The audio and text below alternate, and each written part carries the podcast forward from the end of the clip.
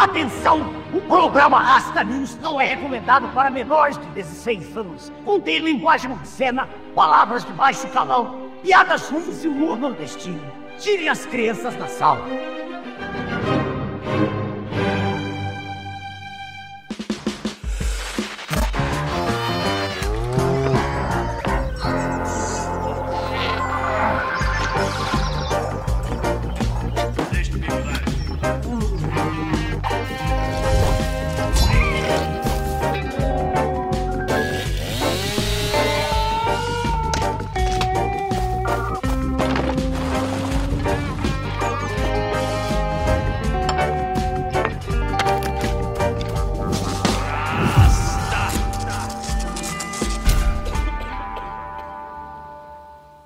Noite, embaixadores. Noite, Rasta e Rastros. Sejam bem-vindos a mais um Rasta News, o seu jornal semanal isento de notícias.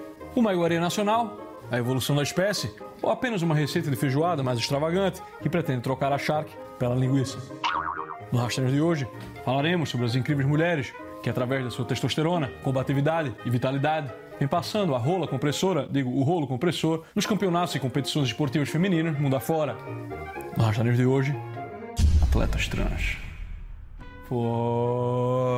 As mulheres 2.0, meu amigo, chegaram para ficar. Houve um tempo em que a maior parte dos homens, quando pensava em paquera e casamento, se encontrava na falta de um tempero, um aromático, um quinto elemento, que finalmente, no século XX, graças às nossas muitas ideologias, passou a estar disponível entre as mulheres.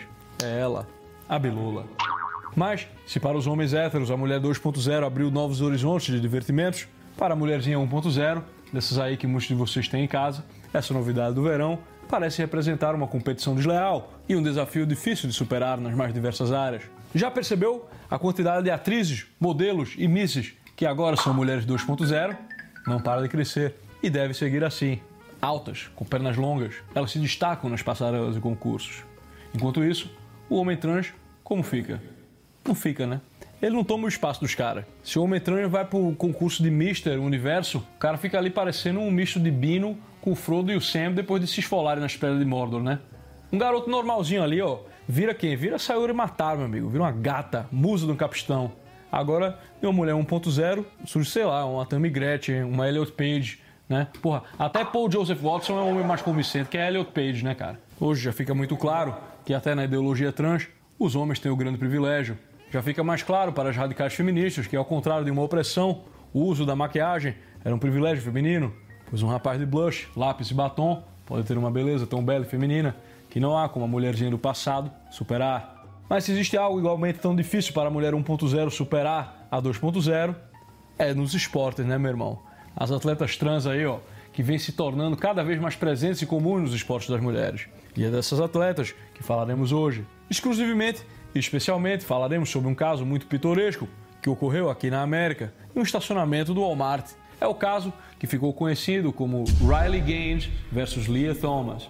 Para começar, quem é Riley Gaines? Who is John Galt? A Riley é uma nadadora americana, cinco vezes campeã da SEC Championships, seja lá o que foi isso aí, né? Mas, seja como for, em 2016, aos 15 anos, se classificou já para os Olympic Trials e em 2020 novamente. Uma jovem promissora e de grande potencial.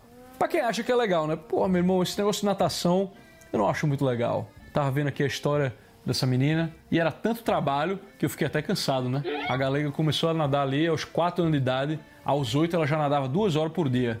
Aos 11 ela já acordava às 5 da manhã para ir nadar, depois ir para a escola e quando saía ia nadar de novo. É 4 horas de natação por dia. Férias escolares, não tinha férias escolares não ia dormir na casa dos amiguinhos, não ia pro enterro da família, nem pro Natal. A coitada podia viajar para ver a família, nada. Eu acho tudo isso uma extravagância. Mas é assim a vida do aspirante atleta. O treinamento é diário, a forja é diária e não se para de treinar. No momento mais extremo da pandemia, a Riley precisou agir como o Huawei de Petrópolis, que dizia que se cortarem a luz e a conta de lixo, ele faz bucha de corda. E se cortarem a luz de novo, ele faz fogueira dentro de casa. Agora eu vou viver a Deus dará. Conta de lixo, conta de luz, eu jogarei fora, jogarei no lixo. Pois então, no ápice da pandemia, os legislateiros fecharam as piscinas e a Riley foi para a natureza, nadar com os peixes e ver os vermes passear. É quase ancap essa menina, né? Ombros largos, praticante da desobediência civil. Só faltou o porte de uma pistola. Mas esse esforço todo, todos os anos de sacrifício, tudo isso, para quê? Para na hora da verdade, chegar lá, um engraçadão, vestir uma peruca e tomar o espaço das meninas, como fez a Lia Thomas. Mas vamos por partes. Como eu já disse, a Riley passou a infância inteira treinando e como um universo de pessoas dedicadas ao esporte é relativamente pequeno, basicamente quando ela chegou na adolescência, ela já conhecia as melhores nadadoras da sua geração. Tem pouca surpresa nesse cenário aí, é verdade. A galera, pô, se conhece e vai competir ao longo da vida, né? Às vezes, um passa o outro, tipo um top 3 cai, aí sobe um que tava mais lá para baixo, mas é raro um nome totalmente desconhecido aparecer do nada. Pois bem, no final de 2021, acontece que a Riley começou a ouvir dizer sobre essa tal de Lia Thomas. Thomas aonde? Thomas aonde? Eu tomo no c... Uma atleta desconhecida, vinda de uma universidade, sem nenhuma tradição na natação, mas que já surgiu quebrando recordes e levando medalhas. Um surgimento inesperado e ainda mais estranho, porque a Lia já tinha 22 anos de idade, que é uma idade avançada para estar surgindo uma nadadora do nada. Até esse momento, a Riley apenas viu os números da Lia, mas não fazia ideia da sua transexualidade. Porém, alguns meses depois, Riley leu um artigo de uma revista e descobriu que a Lia, na verdade, até a temporada passava, costumava se chamar William. o foda é que o jornalista mencionava o fato como se fosse uma informação banal. Banal para ele, que vai seguir engordando e a barriga dele crescendo, escrevendo fábula, né? Mas para Riley, isso não era uma coisa qualquer. Ora porra, porque ela já conhecia a diferença de nível entre atletas homens e mulheres, né? We've seen example after example where a mediocre male or mediocre men's team, um, nowhere near ranking the top, unanimously, these men, these men's teams, they dominate the women. Ou seja, ela sabia muito bem que no time da universidade dela, o pior dos homens vencia com facilidade a melhor das mulheres. Mas se já não bastasse a Lia estar competindo com outras meninas, a coisa piorou muitíssimo quando chegou a competição nacional e a Riley finalmente conheceu a Lia e descobriu que a situação era muito pior. Meu irmão, essa ali, ela não era meio brother, ela era um baita brother, um brother, brother, brother. A galera chegou lá para competir achando que ia se dar bem, mas aí chegou ali no vestiário e foi apresentando. Não apareceu ali uma Impossible Pussy, não. Aquele hambúrguer que quase engana, até sangra. Não, meu amigo. Apareceu a Very Possible e proverbial rola. Meio metro de trozoba para fora. Diga aí, meu amigo. Lia era uma mulher trans não operada. Lembra aquela matéria da Vice de como fazer sexo oral numa mulher trans não operada, ou seja, como chupar caneta. Enfim, foi um escândalo, né, meu irmão? Um trauma. Tipo daquele jovem que invadiu o Capitólio porque sofria de My Mom is My Dad, que em português se chama síndrome de Minha Mãe ou Meu Pai. E a coisa só piora, meu amigo. Porque a Lea não era meio brother, ela era um baita brother. E não é que ela tivesse passado ali a adolescência na base de hormônios, essa transição dela se deu aos 22 anos. Curiosamente, aos 22, a Lia ainda se chamava William, estava prestes a se formar na universidade e não havia obtido nenhum sucesso na natação. William foi no máximo número 462 na categoria masculina, meu amigo. Bastou uns hormônios, um cabelo compridinho, ali uma triste história de vida e ele virou ela e passou a colecionar medalhas. Meu. E digo mais, ninguém nunca, nem mesmo obrigou a Lia a performar numa bilula para ver se levava o mesmo jeito em alegrar um pai de família. Muito pelo contrário, ela não precisou demonstrar as capacidades de uma Roberta Close. E na verdade, essa Leia nunca deixou de ser um simplício. Mesmo sob o codinome Lia, o negócio de William ainda é pegar mulher. Gado demais! Ou seja, essa história toda não passa de uma grande gadeagem em que o cara, além de pegar as medalhas das minas, ainda encontrou um jeito de desfilar o seu pênis para as meninas no vestiário. Meu irmão, diga aí, pô. O recorde desse cara é o recorde de gadeagem, né, meu amigo? Nem a saga de Simplício podia acreditar uma coisa dessa. Porra, isso aí é um tarado, né, meu irmão? Fora, tarado! Porra, homem que é homem não entra de vestiário feminino assim, né? Tipo, sai com a pila de fora assim. Atira a primeira pedra aquele que nunca lavou o pau na pia, mas porra, ali em privado, né, meu amigo? O homem que é homem vai pro vestiário ficar o quê? Cercado de homem, os brothers, um local de homem, pratica broderagem ali sem olho no olho, o leme holandês, até mesmo o navio negreiro e por que não, o banho dos campeões. Certamente a Lia não aguenta sair. Então ele é? É. Mas a sacanagem não termina aí. Isso aí é só o começo. Eu entendo que o William sabia que os resultados medíocres dele seriam suficientes para ele obter destaque entre as mulheres. A pilantragem individual é uma coisa qualquer, mas o que fode o rolê é quando esse tipo de conversa fiada passa a ter um domínio sobre a nossa cultura, que é o que ocorreu neste caso. Porque não houve uma força para impedir a Lia de zoar a galera e fazer o que quisesse. Muito pelo contrário. Na grande final, a Lia teve um desempenho abaixo do esperado e terminou apenas em quarta. empatada com a nossa galega Riley Gaines. As duas tiveram tempo exatamente igual, pô, até nos centésimos, mas havia apenas um troféu e a NCAA, que é a instituição que organiza o campeonato, não fez nada para proteger as mulheres, muito pelo contrário, preferiram entregar o troféu de quarto lugar para a atleta trans porque ficaria melhor na foto, ficaria melhor na fita. Porra, baita sacanagem, né? Eu acho uma puta falta de sacanagem. Como se já não bastasse o William estar zoando a galera, a instituição que organiza e deveria defender o esporte das mulheres deu preferência para a atleta trans e forçou todas as mulheres a aceitar aquela trozoba no vestiário, né? Este evento fez crescer o debate entre os atletas trans na América. E a Riley passou a dar palestras em universidade criticando o caso. Obviamente, sendo bastante perseguida. Na Universidade de São Francisco, ela terminou com a sua palestra invadida e a polícia teve que colocar a menina trancada numa sala por três horas, esperando os militantes do amor desistirem do ataque e ir embora. Isso aí é porque ela não aprendeu a regra com o Jordan Peterson, né? Para você fugir de protesto em universidade, marque as suas palestras para 7 horas da manhã, 8 horas da manhã. Nenhum amante do amor vai estar acordado essa hora.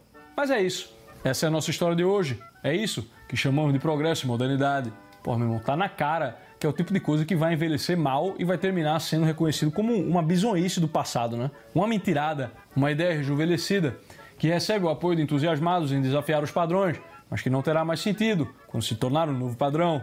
Vai virar o teatro elisabetano novamente, minha galera. Tamanha confusão existe por estarmos acostumados a acreditar nas mais diversas pataniscas. A igualdade, por exemplo, exigiu que as mulheres tivessem um esporte só para elas, e hoje a mesma igualdade quer transformar o esporte feminino em um transporte masculino. Se aceitássemos a desigualdade, talvez ficasse muito mais feliz e muito mais fácil. Oferecemos um espaço esportivo para as mulheres pela justa razão de homens e mulheres serem diferentes. Mas sendo diferentes, não faz sentido uma pessoa com disforia de gênero exigir que outros a aceitem como uma mulher biológica numa partida esportiva. Mas para além do gnosticismo igualiteiro, existe também uma outra ferramenta relativista, ainda mais feroz e grande inimiga da estrutura da realidade, esta ferramenta é onde ajuntam-se materialistas e roquistas solipsistas com seus In My Head, In My Mind, nos oferecendo dois caminhos para chegarmos a conclusões filosóficas que afirmam que nada é nada e que tudo também é nada. É um negócio assim, é tudo matéria, somos apenas poeira no espaço. E forma é tudo acidental, né? Logo, se tem peito de mulher, voz de mulher, pinto de mulher, é mulher. Se está na garrafa de Heineken, é Heineken. A outra diz que é tudo coisa da sua cabeça. A realidade nem mesmo existe. Não existe homem e mulher. É tudo um vazio em que a mente projeta tudo. Nada é nada e nada é tudo. Soluções que agradam e alegram muito ao senhor do escuro, o senhor do vazio, Melkor. Pô, meu irmão, se tudo tanto faz, próximas Olimpíadas o Brasil devia mandar, sei lá, um boto cor-de-rosa para nadar, meu amigo. Uma onça para correr. O que é que há? É muita treta essa conversa, meu amigo. Esse negócio de esporte, na real, me dá um tédio, né? Porra, futebol, show. Tem a raiz no povo ali, né? Mas eu tô aqui falando há uns 15 minutos e ainda tô pensando, pô, como assim, pô?